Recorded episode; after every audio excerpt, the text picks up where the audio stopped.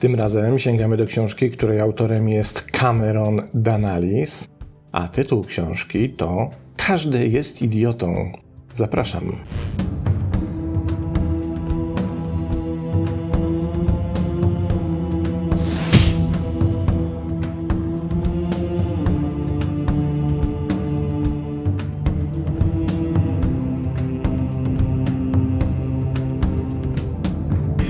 Jak zwykle zaczniemy od sprawdzenia, kim jest autor e, książki, co nie jest łatwe, bo oprócz jego biograficznego, w, krótkiego wpisu na Amazonie trudno znaleźć o nim jakiekolwiek informacje.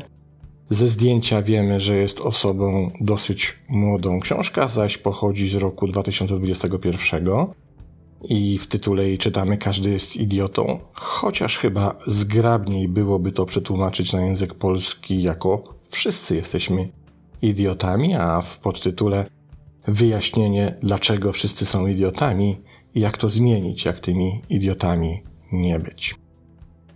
Co o sobie pisze Cameron Danalis? Jest biznesmenem, podróżnikiem po świecie, seryjnym inwestorem na rynku nieruchomości, a obecnie autorem publikacji. Cameron był zasypywany różnorodnymi okolicznościami życiowymi, ma wiedzę z pierwszej ręki, jak przezwyciężyć porażki i zbudować relacje z ludźmi na całym świecie. Będąc w kilkudziesięciu różnych krajach, przeżył życie pełne wyjątkowych doświadczeń. W dwa tysiące szesnastym roku miał na koncie zaledwie dwa tysiące dolarów. Do dwa tysiące dwudziestego pierwszego roku miał już wiele wynajmowanych nieruchomości, przeszedł na emeryturę i spędza wolny czas podróżując po świecie i doradzając ludziom, jak mogą sami sobie pomóc w realizacji własnych sukcesów. No to zacznijmy od pierwszego fragmentu. Ilu z nas żyje w czystej nieostrożności? Dzień po dniu brniesz bez żadnej świadomej myśli o tym, co dzieje się z twoim ciałem poza tym, czego pragniesz danego dnia. Ta nieostrożność prowadzi do tego, że prawie połowa Amerykanów ma nadwagę, a co za tym idzie ogromną liczbę zgonów spowodowanych chorobami serca i nowotworami. Choroby serca i nowotwory zabijają ponad sześćset tysięcy Amerykanów każdego roku. To liczby, o których wojny światowe i globalne pandemie mogą sobie tylko pomarzyć. Jest to nie tylko tragiczne, ale i w większości przypadków można temu całkowicie zapobiec. Jakie więc mają ludzie wymówki? Trudną częścią może być zidentyfikowanie, czy w ogóle są one wymówkami. Może łapiesz się na tym, że mówisz takie rzeczy jak jestem zbyt zajęty, nie mam wystarczająco dużo czasu w ciągu dnia. Lub jestem zbyt zestresowany, zestresowana. Lub nie stać mnie na karnet na siłownię, a w domu nie mam żadnego sprzętu. To całkiem rozsądne wymówki, prawda? Głupie gadanie. Wszystko bzdury. Każda osoba w formie ma taką samą liczbę godzin dziennie jak ty. Nic nie stoi na przeszkodzie, aby fizycznie ćwiczyć. Przesuń tę barierę. To dosłownie sprawa życia i śmierci, a jednak często wybieramy nieostrożność, bo to łatwe i wygodne. Uważam, że to zniechęcające i przygnębiające, że tak wiele osób po prostu ignoruje oczywistą rzeczywistość, którą mają przed sobą, jakby prędzej czy później konsekwencje ich własnych działań miały nigdy ich nie dosięgnąć. Ci normalni, zwykli ludzie, których znałem, reprezentują duży procent Amerykanów i ich sposób myślenia. Normalni, dobrzy, uczciwi ludzie, ale muszą znaleźć czas, żeby nie mieć w dupie siebie i swojego zdrowia. Stwierdzenia te głęboko rezonują z wieloma z was, a jednak tak niewielu poczuje się zmuszonych do działania. Książka pokazuje bardzo wiele obszarów naszego życia, które wydają się oczywistymi oczywistościami, ale jednocześnie popełniamy w nich tak katastrofalną ilość błędów, że nie bez powodu na okładce widzimy rysunek człowieczka siedzącego na gałęzi i ją podcinającego, bo my tak naprawdę w większości przypadków działamy właśnie w taki sposób. Podcinamy gałąź, na której siedzimy. Tak jest na przykład z naszym ciałem, na co zwraca uwagę autor. Już nie chcę oczywiście wypowiadać tych wielu, wielu frazesów o tym, jak zaniedbujemy swoje zdrowie, swoją dietę, dbanie o siebie i myślenie o naszym ciele w kontekście takiego powozu, który powinien nas szczęśliwie dowieść do późnej starości, która byłaby sprawna i którą moglibyśmy się cieszyć, a nie spędzać ją na kolejkach w aptece czy też do lekarza. Ale spróbujmy na to spojrzeć z innej perspektywy. Bardzo często na tym kanale poruszam kwestię ścieżki duchowej. Nie da się kroczyć ścieżką duchową bez ciała. To jest niemożliwe i to jest niemożliwe w bardzo wielu tradycjach, bardzo wielu religiach, bardzo wielu systemach ścieżek duchowych. Ciało wiezie cię również jako ten powóz do odkrywania swojej duchowości. Bez niego to jest po prostu niemożliwe. Jeśli więc nie dbasz o to ciało, w tym sensie, że ono nie jest zdrowe, no to tę ścieżkę do duchowości masz utrudnioną. Tę ścieżkę do rozwoju duchowego będzie ci coraz to trudniej zrealizować. I to niedbanie o nasz organizm, o nasze ciało następuje na bardzo wielu różnych poziomach, z których często nie zdajemy sobie sprawy. Bo o ile poziom jedzenia jest jasny i oczywisty, jak się nawpieprzasz karkówki albo żeberek, albo czegoś jeszcze bardziej sytego, no to istnieje duże prawdopodobieństwo, że cię będzie bolał brzuch, będziesz miała, czy też będziesz miał sensacje żołądkowe i tak dalej, i tak dalej. I to jest oczywiste, jak zjemy coś złego, to się zatrujemy, to się nie czujemy dobrze. Ale przecież to tylko poziom jedzenia. A co powiemy o poziomie emocjonalnym? To jest dokładnie ten sam poziom dbania o własne ciało. Jeśli pozwalasz na to, by w twoim systemie pojawiały się negatywne emocje, które przejmują nad tym systemem kontrolę, nie dają ci zasnąć, nie dają ci się skupić czy skoncentrować na czymkolwiek, organizują twoje życie, na przykład poprzez to, że lęk jest stale obecny w twoim systemie, albo zmartwienie jest stale obecne w twoim systemie, albo jakiś inny rodzaj destrukcyjnej emocji, to krzywdzisz swoje ciało dokładnie w ten sam sposób, jak jedząc szkodliwe rzeczy. To jest ten sam poziom krzywdy, tylko że na to nie zwracamy uwagi. I tak skrzywdzone ciało będzie miało problem z tym, żeby cię wspierać, na przykład w medytacji, gdzie ciało jest niezbędnym elementem tego procesu. Będzie miało problem, żeby cię wspierać w twoim rozwoju, żeby cię wspierać w tym, by szlifować na przykład swój intelekt, swój sposób rozumienia rzeczywistości, poznawania świata i tak dalej, i tak dalej. I teraz idąc tropem autora, to jest właśnie podcinanie gałęzi, na której się siedzi. Z jednej strony chcemy się rozwijać, chcemy być coraz mądrzejsi, chcemy być coraz bardziej sprawni intelektualnie i chcemy rozwijać się duchowo, a z drugiej strony my wciąż każdego dnia dla zwykłych przyjemności katujemy ten powóz, czy też ten pojazd, który ma nam to umożliwić i z którego korzystamy. I w tym sensie warto się zreflektować czasem, czy aby na pewno postępuje jak ktoś, kto sam siebie nie ma powodu do nazywania idiotą. A nie zawsze tak niestety jest. Drugi fragment.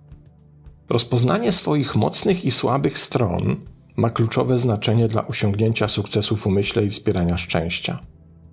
W pewnym momencie mojego życia chciałem pracować przy statkach kosmicznych i pomóc w zorganizowaniu pierwszych załogowych wypraw na Marsa.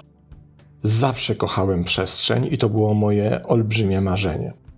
Dopiero gdy w wojsku, podczas służby wojskowej pracowałem przy samolotach, zdałem sobie sprawę, że w ogóle nie podoba mi się to gówno. Mało tego, nie byłem w tym nawet zbyt dobry. Nadal byłem w stanie robić to, co należało zrobić, czyli to, co należało do moich obowiązków, ale w porównaniu z moimi współpracownikami, którzy całe życie spędzili na majsterkowaniu i byciu facetami od samochodów, moja nieudolność była rażąca. Po kilku małych kryzysach związanych z moją przyszłością pogodziłem się z faktem, że to nie jest moja siła i że moje wysiłki można lepiej wykorzystać gdzieś indziej. Świadomość siebie i świadomość innych jest kwintesencją życia w szczęściu osobistym sukcesie. Jeśli brakuje Ci tego obszaru, nie bój się dotrzeć do bliskich, którzy Cię dobrze znają i poprosić ich, aby usiedli z Tobą. Celem jest przeanalizowanie Ciebie, Twojego charakteru i działań w celu przedstawienia konstruktywnej krytyki od góry do dołu. Na początku brzmi to niesamowicie, ale jeśli obiecasz, że nie będziesz się emocjonować i będziesz robić notatki, ilość pozytywnych informacji, które możesz uzyskać, będzie zaskakująca. Paradoks samoświadomości polega na tym, że czasami możemy mieć martwe punkty, które tylko inni mogą nam pomóc znaleźć. Bliscy w moim życiu nigdy nie stronili od takich spotkań, a nawet doświadczyli odrobiny przyjaznej przyjemności, gdy rozrywali moją psychikę przy kilku piwach. W końcu otrzymałem bezcenne informacje, które wykorzystałem do refleksji nad sobą i swoim zachowaniem i wykorzystałem je, aby rozwijać się jak najlepiej potrafię.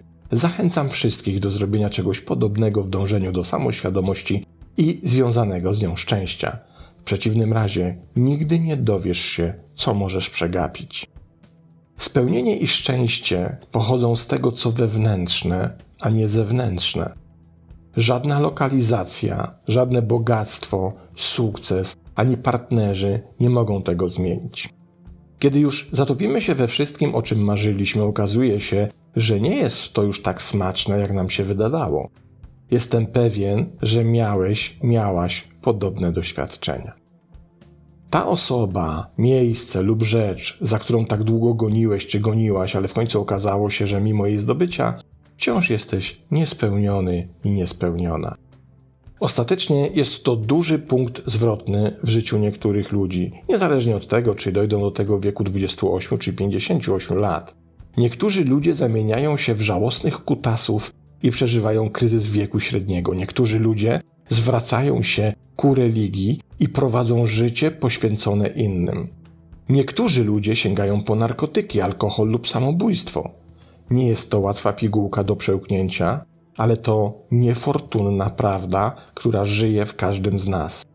Im szybciej to sobie uświadomimy, tym większą mamy szansę na walkę z tym zjawiskiem i nieuleganie ofiarom jego negatywnych skutków. Gwiazdy rocka, znani aktorzy i komicy, ci, których na papierze ludzie wielbią i uwielbiają, są notorycznie jednymi z najbardziej nieszczęśliwych i przygnębionych. To realne i zabójcze zjawisko, na które nie ma jednoznacznego rozwiązania. Znam chrześcijan, którzy nawrócili się z życia pełnego twardych narkotyków lub gangów i doświadczyli tej pustki. Na szczęście zdecydowali się przyjąć pozytywne podejście do radzenia sobie z tymi uczuciami, a nie negatywne. Byli najmilszymi, najsłodszymi, najbardziej oddanymi i troskliwymi ludźmi, jakich kiedykolwiek spotkałem. Znam ludzi, którzy zwrócili się ku postaciom bardziej filozoficznym, takim jak Platon czy Sokrates i ich płodnym i stoickim przekonaniom, inni do buddyzmu w imię jego nirwany i samorealizacji. Zachęcam wszystkich do zbadania każdej dostępnej im drogi. Nie ma uniwersalnych odpowiedzi, są tylko uniwersalne problemy. To, co jest dobre dla jednego, może być złe dla innego. Nie zawstydzam nikogo za wiarę i wszystkich zachęcam do tego samego. Życie jest wystarczająco trudne, gdy nie przeszkadzamy sobie nawzajem. Rozpoznajcie, że wszyscy nosimy w sobie tę tęsknotę. Znajdź odpowiedź zgodnie z tym, co Cię satysfakcjonuje i znajdź społeczność o podobnych poglądach. Będziesz zadowolony, że to zrobiłeś. Nie sposób wyliczyć, drodzy Państwo, ilu ludzi spotkałem na swojej drodze, którzy nie byli zadowoleni ze swojego życia. Ze swojej pracy, ze swoich relacji, z tego, czym się zajmują, z tego, co zajmuje im dzień, z tego, czemu poświęcają uwagę i to zarówno na gruncie zawodowym, prywatnym, towarzyskim, przyjacielskim itd. I wydawałoby się, że takim najprostszym remedium, najprostszym mechanizmem jest powiedzenie tym ludziom, no to przestań robić to, czego nie lubisz, co cię nie satysfakcjonuje, czym się nie spełniasz i zacznij robić to drugie. To, co lubisz, co cię satysfakcjonuje i w czym się spełniasz. I pojawia się problem, ponieważ dziewięćdziesiąt dziewięć procent tych ludzi z jednej strony narzekają na swoje życie, na swoją pracę, na swoje relacje, na wiele różnych rzeczy, których doświadczają, a z drugiej strony na tyle boją się utracić to, co mają, że nie są w stanie dokonać w tym względzie zmiany. I wiecie, co jest najciekawsze? Kiedy zaczynamy przyglądać się temu lękowi o utratę, tej stracie, temu przerażającemu instynktowi, który każe nam trzymać się kurczowo tego, co już zdobyliśmy, to za każdym razem się okazuje, że fundamentem tej straty są finanse. Ludzie zatem wykonują pracę, której nienawidzą, zajmują się rzeczami, do których nie są stworzeni, a ich głównym motywatorem do tego, że nie mogą tego zmienić, jest lęk przed utratą swojej pozycji finansowej, czy zarobków, czy tego, w jaki sposób będą funkcjonować z nowymi finansami. I trzeba przeżyć albo całe życie, dotrwać do starości, albo być takim Cameronem, który otworzył swoją świadomość na tyle, by zrozumieć, że to jest pułapka, to jest droga donikąd. Ponieważ kiedy myślimy o stracie i boimy się zmiany, uznając, że stracimy coś na poziomie finansowym, to ten lęk przed tą stratą przysłania nam możliwe zyski. Dlaczego tak się dzieje? Ponieważ te zyski nie są finansowe. One są zupełnie gdzie indziej. I nagle się okazuje pod koniec życia, że ludzie się orientują, że dużo fajniej jest żyć życiem spełnionym, z fajnymi relacjami, zajmując się w tym życiu tym, co naprawdę się kocha i co się lubi, niż to, by zarabiać jakąś furę pieniędzy. Co więcej, fajniej jest żyć spełnionym życiem i robić to, co się lubi, nawet wtedy, kiedy ci, no powiedzmy, że jako tako wystarcza do pierwszego, ale to w zupełności wystarczy, żeby przetrwać. Jeździsz starym, rozklekotanym samochodem, nie wiem, nosisz na sobie ciuchy, które nie są ani markowe, ani drogie, nie? Ale to nie ma znaczenia. Bo dużo większe znaczenie, dużo większym zyskiem jest to doświadczenie spełnionego życia, niż to, że masz kasę na koncie, czy kasę w kieszeni, czy nabity portfel i tak dalej, i tak dalej. I kiedy ludzie boją się tej straty, nie są w stanie nawet sobie uświadomić tego, jak to drugie może być wielokrotnie ważniejszym i istotniejszym zyskiem, niż utrata tego, czego boją się utracić. Ale tak to działa. Większość ludzi przekonuje się o tym dopiero na sam koniec swojego życia. I z tej perspektywy trochę głupie to jest, nie? Żeby przeżyć życie w taki sposób, by potem na koniec tego życia żałować, że to życie się w taki sposób przeżyło. Czyż to nie definicja idiotyzmu? Według autora jak najbardziej. Posłuchajmy dalej. Tym razem autor nie zostawi suchej nitki na naszych relacjach. Duma i odpowiadające jej działania są sprzeczne z wspieraniem dobrych i zdrowych relacji. Najmilsze wspomnienia, jakie mamy, nigdy nie są naszymi największymi osiągnięciami, ale chwilami spędzonymi razem z tymi, których kochamy najbardziej. Jaka więc szkoda, że wchodzimy sobie w drogę? Im silniejsza miłość, tym silniejsza pamięć i związane z nią szczęście. Bezwarunkowa miłość jest podstawą, na której opierają się wszystkie relacje w raju. Jeśli opanuje się bezwarunkową miłość, rezultatem będzie czysta ekstaza. Jest jednak jeden poważny problem z tym sposobem myślenia.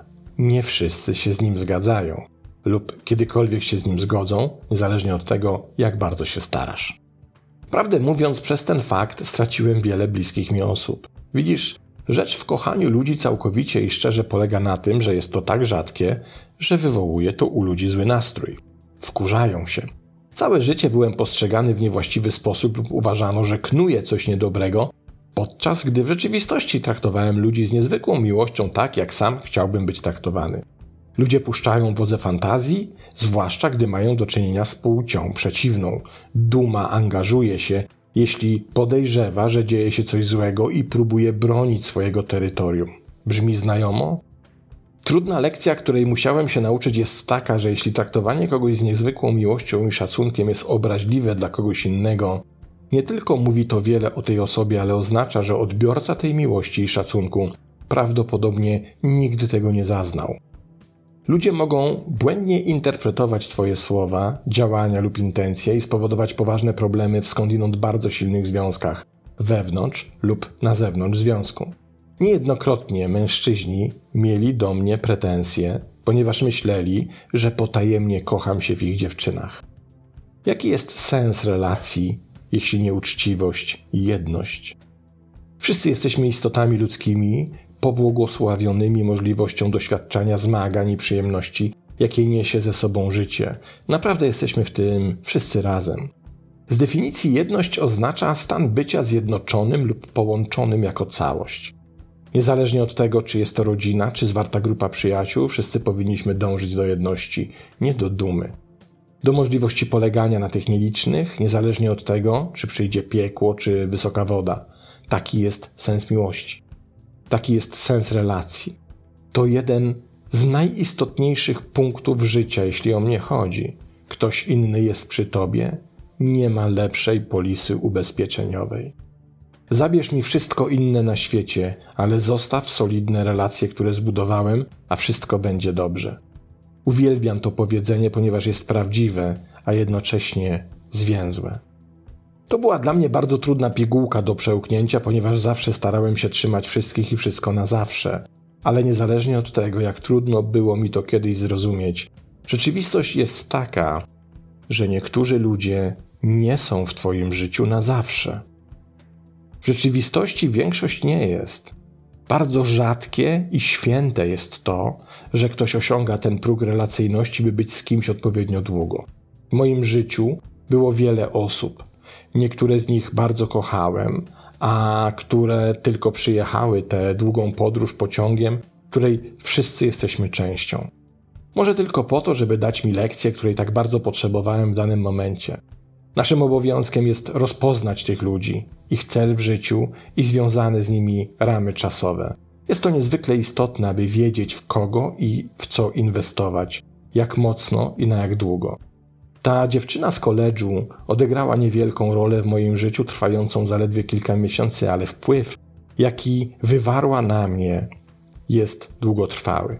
Gdybym później próbował ją ścigać i zaprzyjaźnić się, prawdopodobnie byłoby to toksyczne dla nas obojga. Niewiele jest rzeczy bardziej szkodliwych niż związek, który dobiegł końca, a mimo to często nadal się ich trzymamy. Zdaj sobie sprawę, kiedy tak się dzieje, i pozwól, aby sprawy toczyły się swoim torem, a ostatecznie wszystkim będzie lepiej. I pomyślałem właśnie sobie, że najlepszym komentarzem do tego, o czym pisze autor, byłaby następująca historyjka. Wyobraźcie sobie, że ląduje na Ziemi kosmita. Taki, który nie ma o nas zielonego pojęcia, przypadkiem zboczył ze swojego kosmicznego kursu i wylądował na naszej pięknej planecie. I zadaje nam pytanie, słuchajcie, co jest takie dla was naprawdę maks wartościowe? Najważniejsze, takie super. Coś, w co wszyscy na całym świecie wierzą i pod czym by się podpisali. No więc siada Rada Starszych, jeśli takową mamy, i mówi, no rzeczywiście, relacje, tak jak pisze autor. Takie trwałe, cudowne, wspaniałe, spełnione, uczciwie zaufane relacje, które są naszą polisą ubezpieczeniową. To ten kosmita, słysząc, że tak bardzo cenimy sobie relacje, rozgląda się dookoła i mówi, to czemu je tak niszczycie?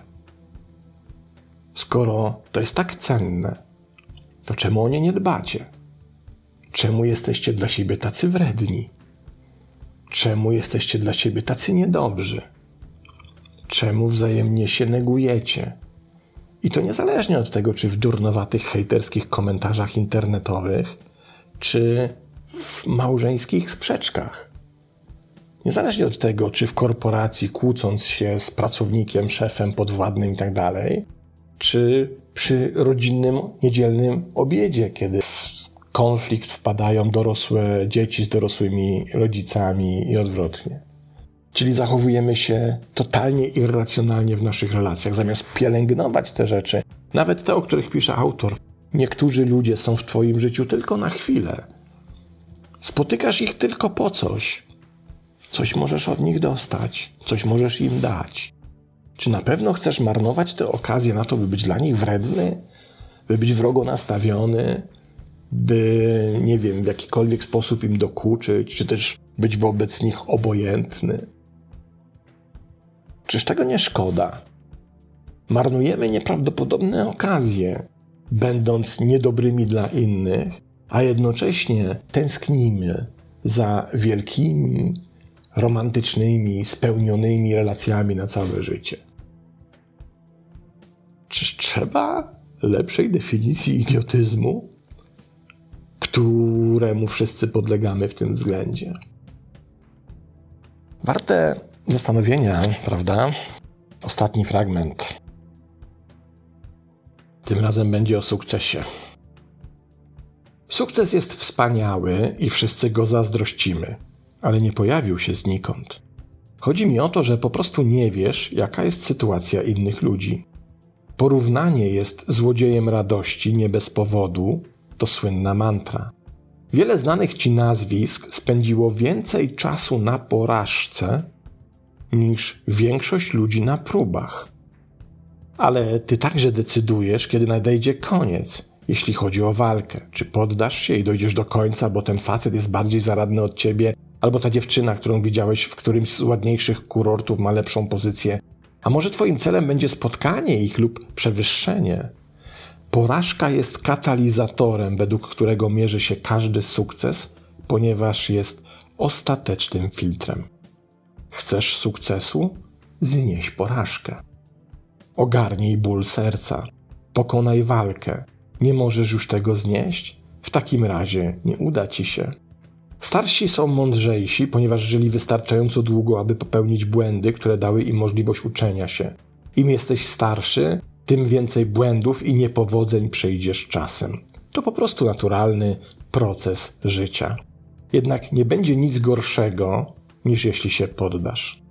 Życie pełne żalu, wstydu i co by było gdyby jest gorsze niż jakikolwiek inny los lub porażka. Nigdy sobie nie wybaczysz, jeśli poświęcisz marzenie lub pasję na rzecz stabilności i bezpieczeństwa.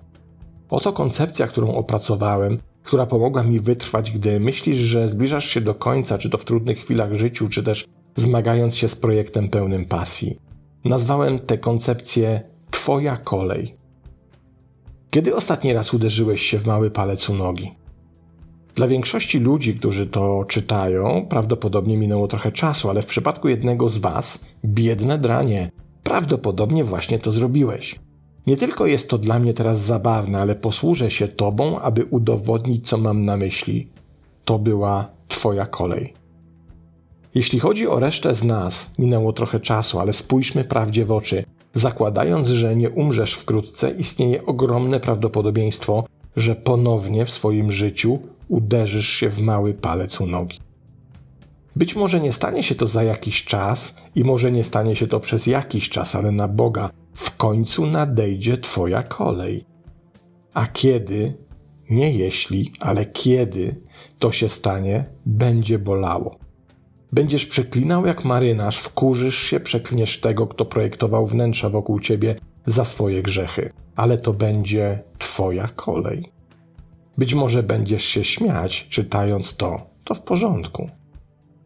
Czy chcesz zostać miliarderem? Większość powiedziałoby, że to przesada, ale co by było, gdybyśmy mogli osiągnąć choćby jeden procent tego sukcesu, naśladując zachowania miliarderów? Bylibyśmy zachwyceni. jeden procent z miliarda to dziesięć milionów dolarów. Nie wiem jak wy, ale ja zadowoliłbym się dziesięcioma milionami. Chcieć więcej? Świetnie. Nic cię nie powstrzymuje oprócz ciebie i twojej relacji z porażką. Jeśli się nad tym zastanowić, całe życie sprowadza się do tego stwierdzenia. Być może wszyscy urodziliśmy się równi, ale nie umieramy równi. Niektórzy z nas są bardziej naturalnie utalentowani lub zaczynają bliżej mety niż inni, ale zanim to wszystko się liczy, ważniejsze jest indywidualne podejście do porażki. Nie obchodzi mnie, jak ktoś jest wykwalifikowany i uprzywilejowany. Jeśli nie potrafią zaakceptować porażki taką, jaką ona jest i nauczyć się, jak się na niej ulepszyć, zawsze będą tymi, którzy przegrywają. No i proszę, Cameron Danalis Każdy jest idiotą, dwa tysiące dwudziesty pierwszy rok. Wiecie, to nie do końca musi być tak, że musimy się z kolegą Cameronem we wszystkim zgadzać. Ma prawo do swojego oglądu świata i fajnie, że ktoś tak młody chciał się z nami podzielić. Ta książka jest jednym z bestsellerów na wielu listach i myślę, że na pewno warto do niej sięgnąć, ale niezależnie od tego, czy się zgadzamy, czy też nie, ona prowokuje refleksję. I to właśnie o to chodzi. I z tą prowokacją do refleksji niniejszym Was zostawiam. Pozdrawiam do następnego razu.